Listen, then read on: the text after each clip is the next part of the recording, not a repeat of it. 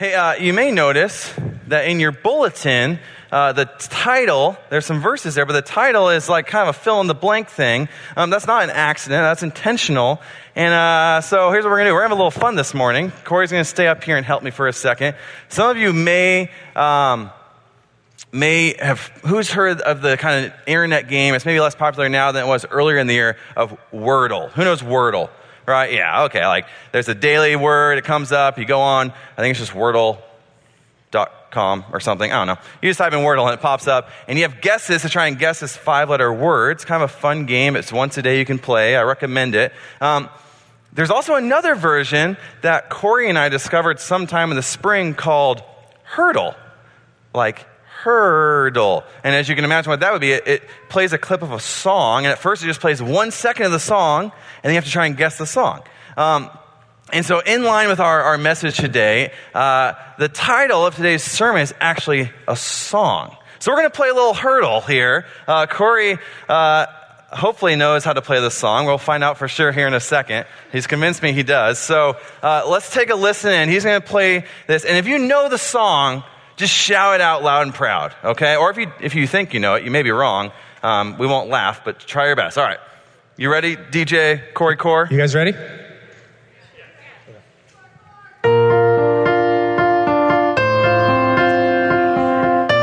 How to Save a Life by The Fray. Who knows this song? How to Save a Life came out in 2005, uh, and you better believe I had my, my dorky headphones on and my CD player in my room singing like I was the lead singer of The Fray. Um, good thing there's not video of that anywhere because that would be quite embarrassing. Corey, thank you. How about a round of applause for our Heardle, Heardle DJ? So there you go. We're off and running. If you have your bulletin, you want to fill it in. How to save a life. That's kind of what we're going to be looking at this morning. Um, you know, I don't think any of us desire not to save our lives. I think all of us are probably looking for that in some realm or fashion. That's what we're all after is, well, how do I, how do I, how do I preserve life? How do I save life? How do I live forever? What are the necessary steps to do that? Right? And the world will tell us a lot of different things, right? Whether it's the latest health fad or fitness thing to preserve our bodies physically. But ultimately, I think we all know our bodies are finite um, and our souls are not. So, how do we truly save our life? We're going to look at a portion of Scripture today uh, that starts with Peter and Peter's desire to save and preserve his life. Okay, so let's set the scene here. You can follow along on the screen. We're going to be in Mark chapter 8. Uh, we're really focusing on verses 34 through 38 today. Uh, but let's start in 31 to get a little context of what's happening. So, Peter and Jesus have this interaction. You can see it on the screen and follow along. It says, He began to teach them, Jesus began to teach his disciples and those around him, that the Son of Man must suffer many things and be rejected by the elders and chief priests and the scribes and be killed. And after three days, rise again and he said this plainly. Okay, so Jesus is revealing, hey, this is what's going to happen. I'm letting you know the Son of Man. He's referring back to Daniel chapter 7, the prophecy that Daniel had about the Son of Man. He's saying, hey, by the way, that's me if you haven't figured it out yet, and I'm going to die. This is the purpose of what's going to happen next. If you look ahead to the next part, this is what uh, Peter took him aside and began to rebuke him. It's funny, you read that, and I read that, I'm like, Peter, like, you're rebuking Jesus. What are you doing? When I stop and think, well, maybe I rebuke Jesus sometimes in other facets in the way I act or think or speak. Um, he began to rebuke him, and turning and seeing his disciples, he rebukes Peter. So Peter rebukes Jesus. Jesus, in turn, rebukes Peter, and he says this Get behind me, Satan, for you are not setting your mind on the things of God, but on the things of man. Peter was more interested in saving life. He's like, whoa, whoa, Jesus, hold on. No, no, no. That's not what this is about. You're the king. You're the savior. You're the Messiah. You can't go die now. That's not how it's supposed to be. And Jesus says, Peter, you're thinking wrongly, my friend. You're fixated on man and this little image of who man is and not thinking about the things of God and God's greater purpose and greater plan for this whole thing. Peter spent time with Jesus for years, and he still had his mind on saving life. And so I think that ought to be true for many of us. I know for myself, I often find myself thinking, well, if I do this financially, it will set us up better than financially. Or if I do this from a health standpoint, then in 20 years, I'll be better in this way. And we're always, I think, plotting and planning our lives, thinking of, well, how do we, how do we make the most benefit for ourselves and for our life? So with that, Let's get into our passage for today. We understand what's just happened. Peter and Jesus just had this interaction. And then in verse 34, it says this And calling the crowd to him with his disciples, he said to them, If anyone would come after me, let him deny himself, take up his cross, and follow me. For whoever would save his life will lose it, but whoever loses his life for my sake and the gospel's will save it. For what does it profit a man to gain the whole world and forfeit his soul? For what can a man give in return for his soul? For whoever is ashamed of me and my words in this adulterous and sinful generation, of him, the Son of Man, of him will the Son of Man also be ashamed when he comes in the glory of his Father with the angels. So Jesus kind of sets a few things clear here. And we're going to dive into this today and look at exactly what he's saying. Uh, some of this may be familiar, maybe you've heard parts of this before, uh, but it starts with this. In, in verse 34, it starts with really an offer. Jesus says, If anyone would come after me, right? It's an open invitation. Hey, if you want to follow me, go ahead. It's not exclusive, it's an inclusive invitation. Anyone wants to come after me, great. That's awesome. But look what it entails. If anyone would come after me, the first thing he says is let him deny himself. Let him deny himself and take up his cross. Second thing, and follow me. Kind of a three piece thing here. It's not just, hey, if anyone wants to follow me, come on, we're headed this way. Do whatever you want. Continue whatever you're doing. Continue your ways of operating and thinking and speaking and acting, but just follow me and we'll start heading this way. No. It's an open invitation, but there's some instructions that come along with it. And really, what this is, is a clarification of what Jesus was really after. See, he wasn't just interested in the crowds following him aimlessly just for their own benefit, but he was interested in something far greater. So let's look at this. Jesus' offer to follow after him includes three instructions. The first one is this deny myself, right? He says, if anyone come after me, let him deny himself or deny herself. This pertains to us today. Deny myself. Now you hear that, and I think like, well, what, you know, what does that mean? Like, I shouldn't have a second helping of ice cream. I should like deny that. Like, I shouldn't like, you know, watch that show that I really wanted to watch. I shouldn't, you know, go spend money on that thing. If you look at the, the word, the original language, I don't speak Greek or Hebrew, but you can see it on the screen here. Uh, it's pronounced aparneomai. Uh, and the translation is, is to this to have no association with or to disown completely.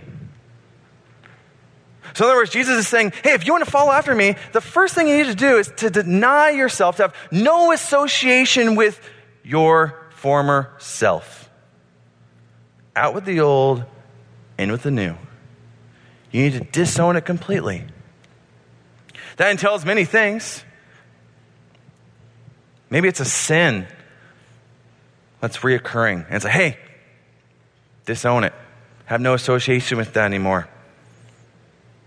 Maybe for you, it's self righteousness. Like, well, I, I, can do it. I've got it all figured out. And Jesus says, yeah, no more of that. That's your old self. It's time for something new. Maybe it's legalism, self reliance, self confidence.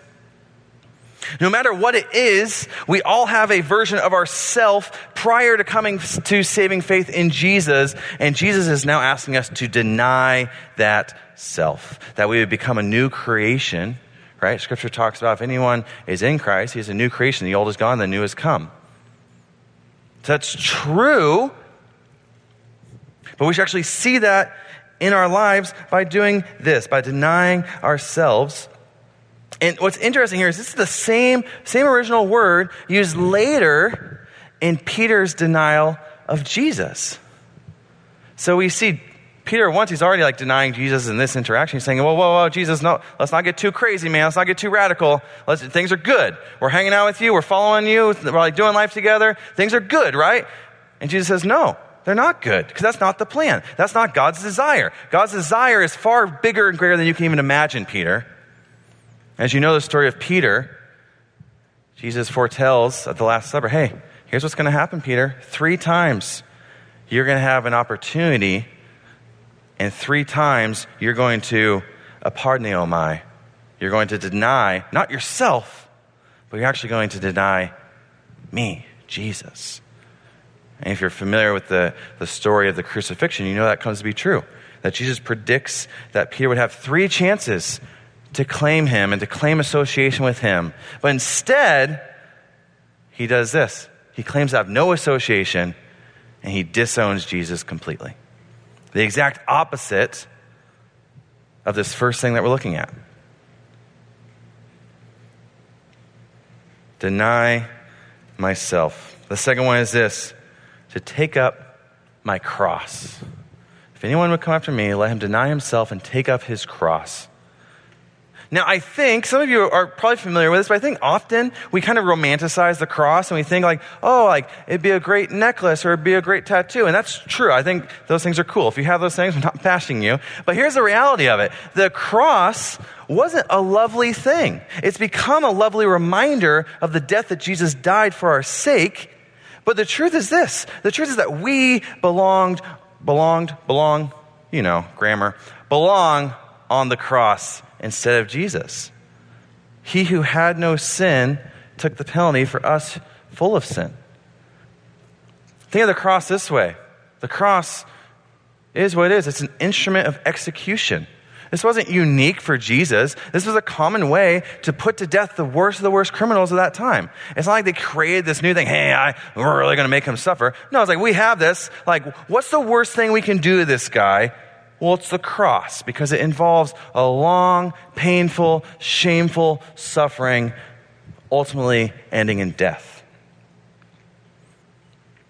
Now, I, I prepare you for what's going to pop on the screen next because this may feel graphic and extreme, but here's how this text might read in modern day language. If anyone would like to follow after me, deny, he must deny himself and take up his own electric chair. Think of it in that way. Like, hey, grab your electric chair. Yep, that's the one that we're going to strap you in. That's the one that we're going to kill you in. And follow. Pick it up. Start carrying it.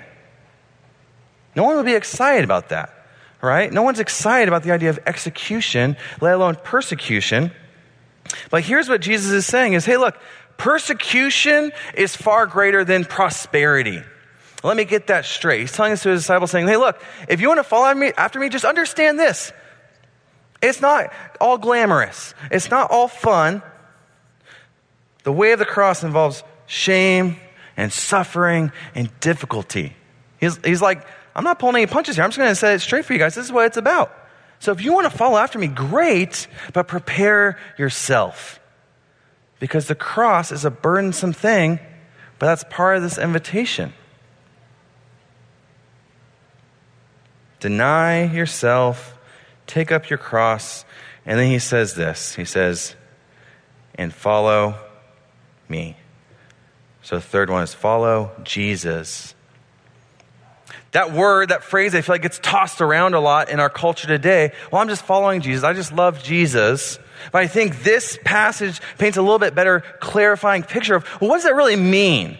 Because following Jesus doesn't just mean, well, I love Jesus with all my heart because I had this great experience at camp when I was 15 years old. Now I'm just going to try really hard to be nice to people and love people really well. That is a major conflict to what Jesus is teaching his disciples here. No, deny yourself, take up your cross, and follow me. The original word here is akoloutheo. And it would translate to, to join as a disciple or to conform wholly to one's example. Again, the idea of being a disciple, similar to the cross, that wasn't new. That wasn't unique to Jesus. That was a thing that different leaders and rulers would have. They have disciples who would follow after them. And really, they're coming to imitate and learn from that person. So Jesus had disciples. That wasn't unique, but that's what the ask is. Discipleship isn't some thing that Jesus made up, but rather, I think of it this way think of the word apprentice Jesus is looking for people to apprentice underneath him, to learn from him, to imitate him, to conform to what he's doing in every facet, every part of his day. So it's not like a buffet of, well, I'll take some of this part of Jesus because Jesus is very loving and accepting. I'll take some of this over here, but I'm not doing the full thing. No, it's an all or nothing offer. He says, hey, if you want to follow me, you're conforming fully in whole to living the life in a way that I'm living. So Jesus is inviting us to really become an apprentice underneath him. And it involves these, these three parts. Now, we're going to circle back here in a minute, but I want to walk through the rest of the, the, passage. That's kind of the main thrust of the morning. Verse 34 is that. It's, hey, this is what it is. And now we're going to look real quick at verse 35 through 38, which really operate as, I would say, supporting reasoning, supporting evidence for why Jesus is making this ask. The first is this. Look at verse 35. For whoever would save his life, again, aren't we all interested in that? That's what we're after. I don't think anyone here is jumping up and down like, ooh, pick me, persecution, execution, electric chair. I want that. No, I think we would all hope for ourselves to live as long as possible and be as healthy as possible and have a comfortable life and have the things provided for us. But here's the paradox Jesus says, whoever saves his life will actually lose it, and whoever loses his life will save it. What? this flip of thinking, this backwards thinking how we would normally operate and think, well, of course, I need to preserve this. I need to be, I need to be, you know, conservative with this stuff over here. I need to be safe with this. I need to, I need to prepare for that. I need to be ready for this. I need to go do this. I need to have these things. I have to have a plan B, C, D, E, F to make sure if that doesn't work, I have this thing. Jesus says no. Saving your life equals losing your life. And losing your life is how you'll actually save it. Just like we sang, I gain it all in the letting go. But you only experience that when you stop seeking to save it and start seeking Jesus. So it's not coming to Jesus with an agenda that he can fill your wants and needs and, hey, here's my grocery list, Jesus. What can you do for me? But rather, hey, Jesus, give me the grocery list. What do you have? What do you have for me? I don't, I, my grocery list, I tore it up and I threw it out and I put it in the shredder and it's gone and I'm ready to take your grocery list. And whatever that means, whatever that means for my life, whatever uncomfortable thing you might have for me to walk through, I want it. I want in. There's a caveat to this. That's often what asterisks mean, right? Uh, I think, again, not a grammar person. I know we have teachers in here. Don't ridicule me. But that asterisk is unique because it's not just losing your life, right? But he says, for my sake and the gospel's. So don't be misled and think, oh, well, I just need to like, like sell everything I have. I need to get rid of my car. I got to sell my house. I got to go, you know, live like nothing. And, I'm going to go check into the rescue mission and get rid of all my belongings. I'm not going to have any identity of any sort. I'm just going to be nothing. Well, that's not, that's not the point. It's no, for the sake of Jesus and his gospel. So, what does that mean for you? That might include some of those things I just mentioned. But what it really means is giving up an identity. The word life there is the word psyche. I'm sure we've heard that, your psyche, which is really talking about this. It's talking about your identity, your personality, your, your selfhood, your preferences, your desires, your wants. Are you willing to give it all up? Are you willing to lose it for the sake of Jesus, knowing, hey, my ideas are over here, but I found this, and it's so much better? I think about the parable that Jesus tells in Matthew 13 about the man who comes across a buried treasure. And I'm sure many of us know it.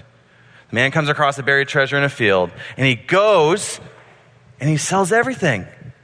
He says, What I've found here, this is the kingdom of heaven. I found it. This is better than anything I have. I don't need my former life anymore. I can get rid of my career. I can get rid of my house. I can get rid of my family. I can get rid of my car. I can abandon it all. Full abandonment of that because guess what? I found this in Jesus, and that's what I want now.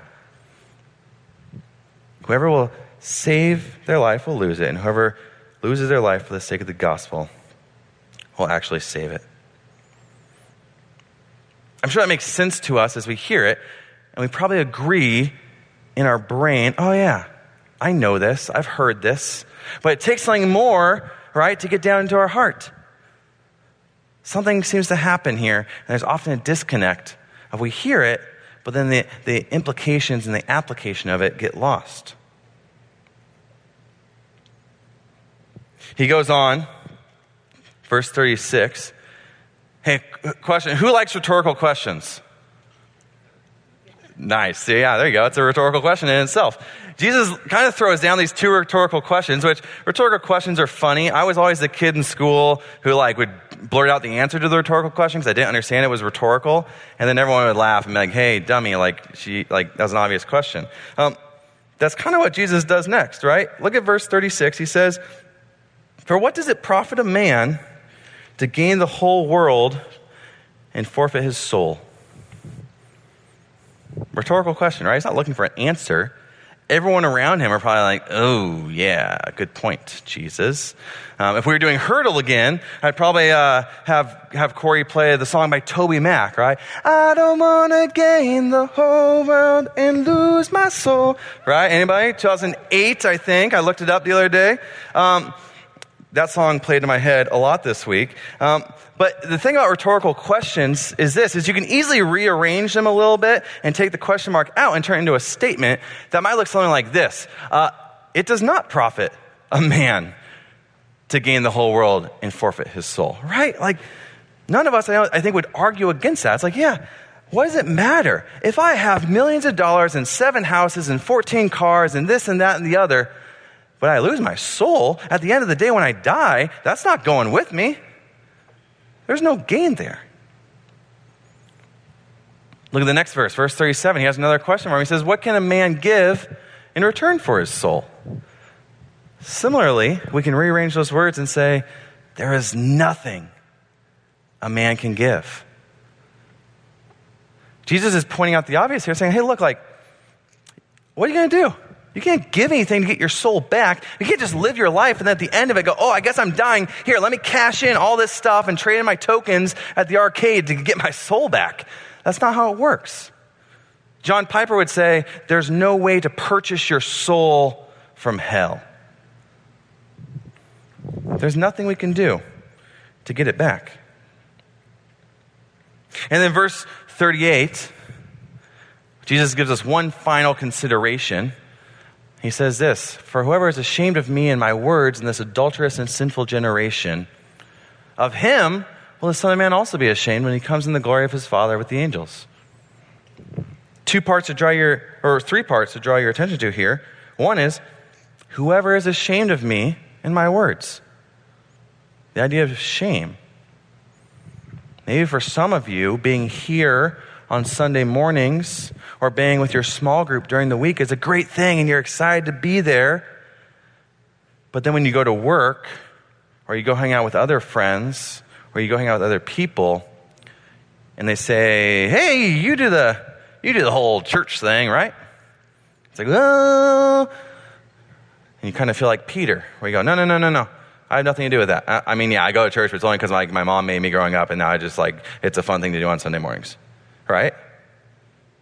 Jesus speaks to that. He said, Hey, whoever is ashamed of me, look here on the next slide. Of that person will the Son of Man also be ashamed when he comes in the glory of his Father. So Jesus kind of hits four different angles to this, saying, hey, like, this is what it entails. This is the package of following me. It's denying yourself, it's taking up your cross, and it's coming after me as an apprentice, as a disciple, to imitate me, to learn everything from me, to devote your life to being like me.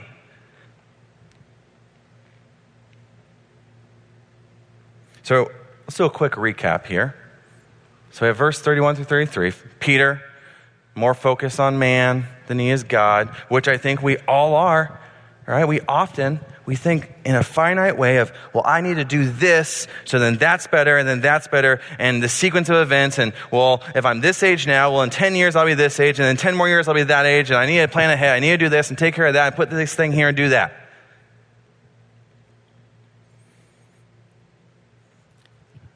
Then we have verse 34. Jesus reveals what it really means to follow after him. He says, Listen, guys, you guys aren't getting it. You've been with me this long and you're still not understanding what it really means. It's not about preserving and having safety. That's not how you save your life, right? He says it's really about letting it all go, seeking after me, identifying with me. And in verse 35 through 38, Jesus confronts us with four different considerations regarding our lives. So here's a question for you why is it so hard? Why is it so hard to follow Jesus? We meet weekly as, as a staff and we go through what we call sermon collaboration. And one of the guys said, I said, man, like, why is it so hard to follow Jesus? And it's a good question to consider. And there's probably many ways we could answer that, but here's, here's kind of how I would answer it. The way of the cross is in complete opposition to the way of self. We wrestle with this internal battle. And I know many of you are familiar with it. Many of you feel it every single morning, every single day. This tug between myself and this tug between following Jesus. And which way am I going to go? Which way am I going to go in this decision? How am I going to handle this thing over here? Am I going to go the way that's for me and selfish way that's more about me? Or am I going to go the way of the cross? Am I going to deny myself completely? Am I going to have no association with it? So let's look at that. I'll give you some examples. So we have the way of self versus the way of the cross. The way of self sounds something like this. The way of self sounds like if I have or gain X, then I'll have the value Y. Right? That's kind of how our culture operates.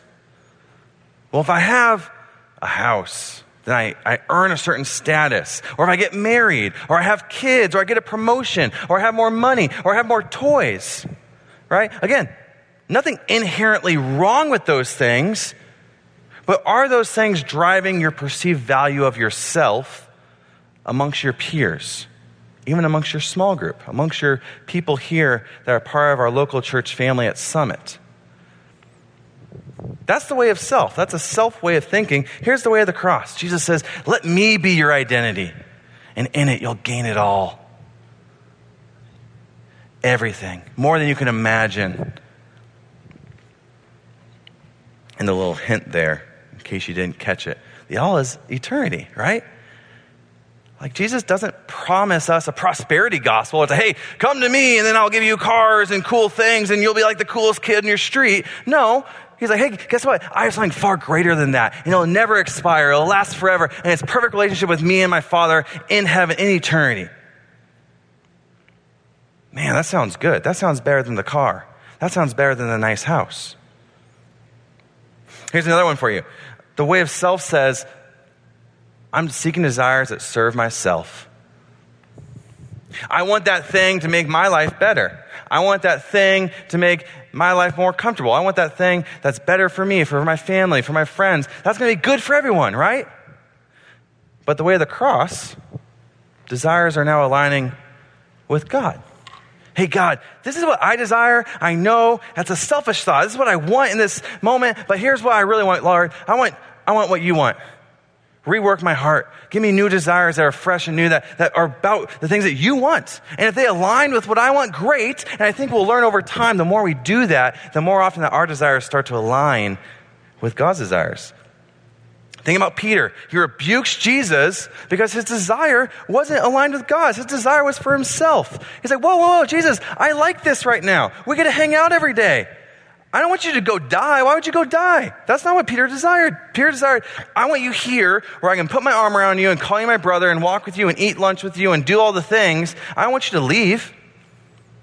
But that was the way of self.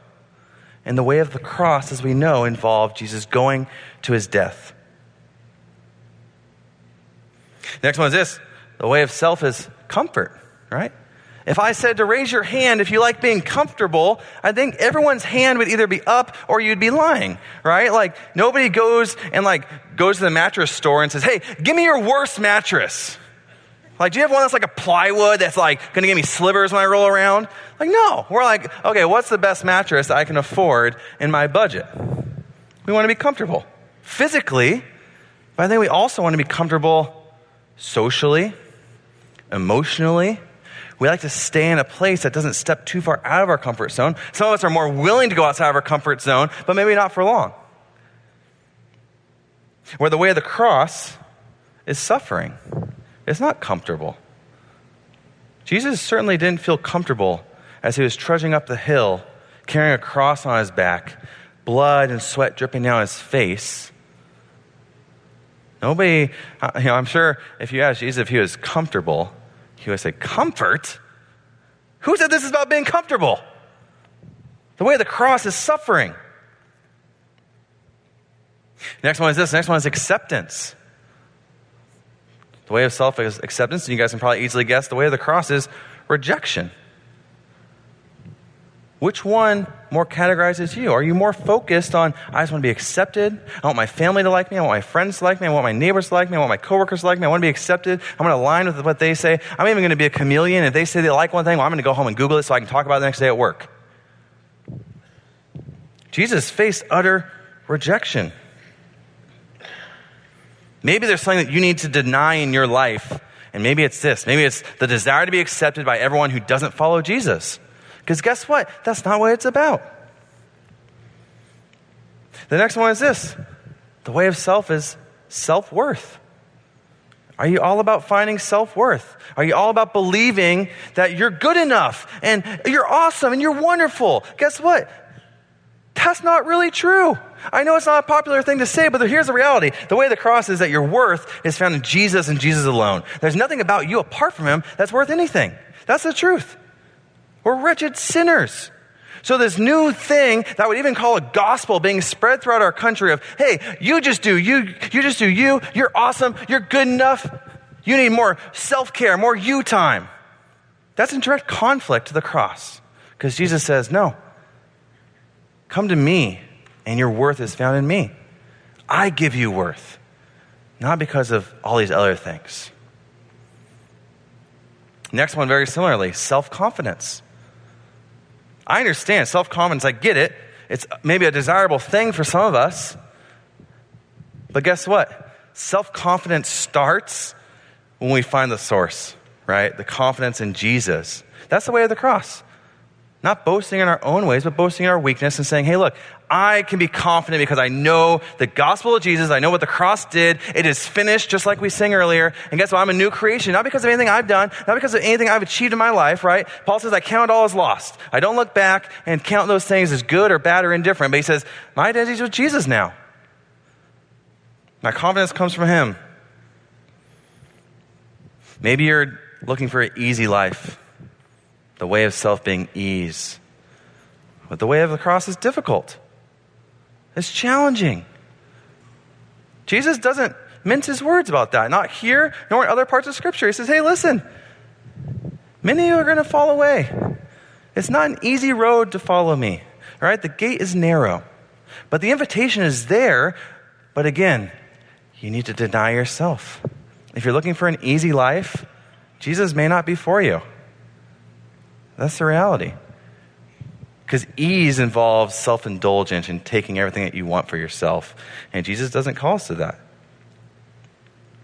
We have two more here. The next one is self glory. In contrast with shame, right? I think if we're all honest with ourselves, in the darkness of the, the safety of our home, as we lay in bed at night, many of us probably gravitate towards thoughts that are self glorifying. Things that we desire, things that would make us look better to others, things that would make us feel better about ourselves, that really are self focused internally. If we examine our hearts, I think we probably all share in this in some degree of I want to glorify myself. This is the conflict of man, right? Think back to the garden. The apple was self glorification. Well, surely, if you eat from it, you'll know the knowledge of good and evil. oh, I want that. I want to be like God. I want the same glory as God, so I'm going to eat this apple. But the cross is shameful. The cross involves getting spat on. The cross involves getting whipped and beaten and scorned. And lastly, the way of self desires safety. Some of us here in America really enjoy the safety that we have around us. It's very safe. It's great. I enjoy it as well. We can come here on a Sunday morning. No one's concerned right now about what's going on out in the parking lot or across the street or at your home, I don't think. We all can sit here comfortably and enjoy the air conditioning, and we're safe, right? But that's not the way of the cross. Because the way of the cross is dangerous and it leads to death. That's the invitation. Jesus isn't just saying, hey, come follow me and we'll have a dandy old time. He says, no, are you ready to die? Are you ready to go to death, to pick up your cross and follow me up this hill and to be mocked and scorned and put to shame and surrender everything you have, surrender all your preferences, and to ultimately die? Romans 6 4 says this We were buried, therefore, with him by baptism into death, in order that just as Christ was raised from the dead by the glory of the Father, we too might walk in newness of life. And it continues in verse 5 For if we have been united with him in a death like his, we shall certainly be united with him in a resurrection like his. If you want to save your life, you want the resurrection story, guess what? You can't have a resurrection without a death. Some things in your life might need to be put to death. Some things need to be denied. Some of you need to take up your cross. Let's look again at the offer that Jesus gives us. This isn't a works based theology. Let's be clear with that. Really, what this is, is this is a, a clarification of the byproducts of genuine faith. Like the man who saw the buried treasure, he understood, oh, I want that. I'd give everything to have that because that's what the kingdom of heaven is. I want to be a part of that. I'll sell all my things. If anyone would come after me, let him deny himself, take up his cross, and follow me. So, what about Peter? Let's go back to Peter as we wrap things up this morning.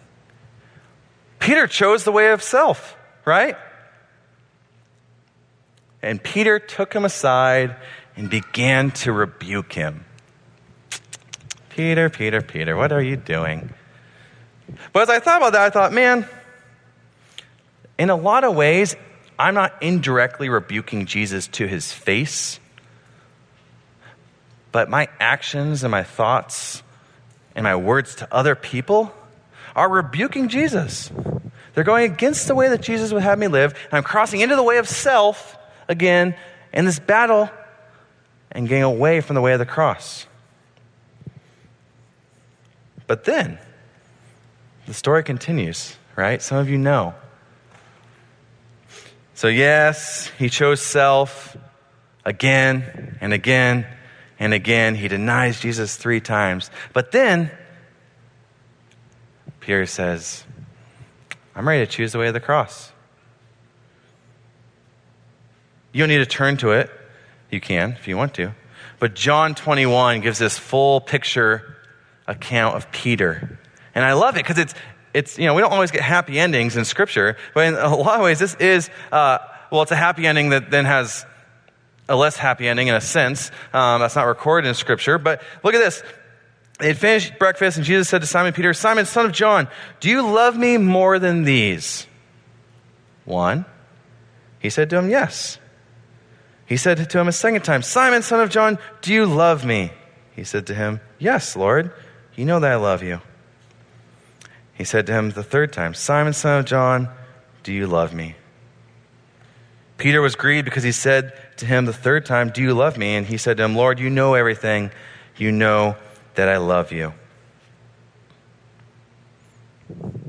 Three times, three denials, three chances to say, I love you, Jesus. But then look what's different. In verse 18, Jesus says this. This is the last thing that's recorded of Jesus and Peter in their last interaction. Jesus says this He says, Truly, truly, I say to you, when you were young, you used to dress yourself and walk wherever you wanted. The way of self. He said, Peter, when you were young, you used to do whatever you wanted. You dress yourself, you walk wherever you wanted, you did things your way. But when you are old, you will stretch out your hands and another will dress you and carry you where you do not want to go. Foreshadowing of Peter's coming crucifixion. And in a very literal sense, Peter picked up his own cross and was crucified, just like Jesus. Now, that probably won't be the case for us. I don't think so. Unless things drastically change in our circumstances, we probably won't be crucified on a cross. But the reality is this Peter receives the same offer from Jesus that he did previously. The offer still exists. And then he says this it says, after saying this to him, he said, or after saying this, he said to him, Follow me.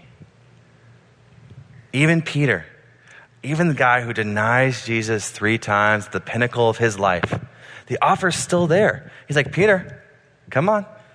It's time. You've been doing it the way of self far too long, but now guess what? The way of the cross is still here, Peter. You can still do it. It's not too late. You used to, when you were young, you used to do it your way, but guess what? When you're old, I'm going to tell you, this is how it's going to go, because I already know, because I'm Jesus. Someone else is going to clothe you, someone else is going to take you places you don't want to go. And after saying this, he said to him, Follow me. I couldn't possibly know where everyone's at in this room. That'd be impressive. Um, I probably would deserve some gold star of some sort if I could uh, discern that. But you know in your heart, as you sit here this morning, where are you? Are you like Peter, just kind of hanging out, like, well, I want Jesus, but I also want things my way? All right? Someone said to me once, hey, this isn't Burger King, right? You can't have it your way. You can have it Jesus' way, or you cannot have it. Maybe for you this morning is the first time where you say, hey, you know what? I'm done with self. Knowing that it's going to be a battle, knowing that it's going to be a crossover back and forth, but knowing for now, say, hey, you know what? I'm drawing a line in the sand. I'm stepping across this. I'm done with the way of self. I want more than just what Jesus has to offer. I want to identify fully with Him. I want to be raised to life with Jesus, but it also means I have to be buried with Him. I want my life, myself to be gone. The way I did things then, I'm not going to do anymore. Myself is gone. My selfish ambitions are gone my thoughts, my desires, my wants. I don't want those anymore. I want them to be what Jesus would have for me. Let's pray.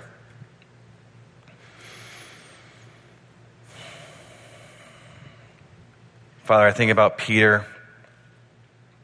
You knew exactly what was happening. You knew Peter's heart in every moment, Lord, just as you know ours in every moment. Father, I don't know why it's so hard why we struggle in the flesh with our own desires and the way of self.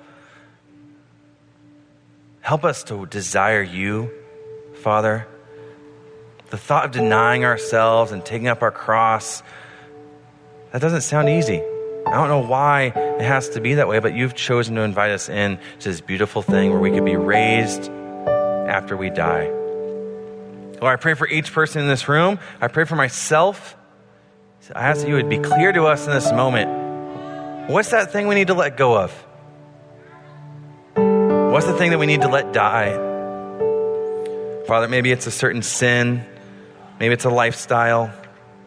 Maybe it's a self righteous way of living or a legalistic way. Only through you, Lord, is life found. Help us to follow after you in all aspects of our life, Lord. In Jesus' name we pray. Amen.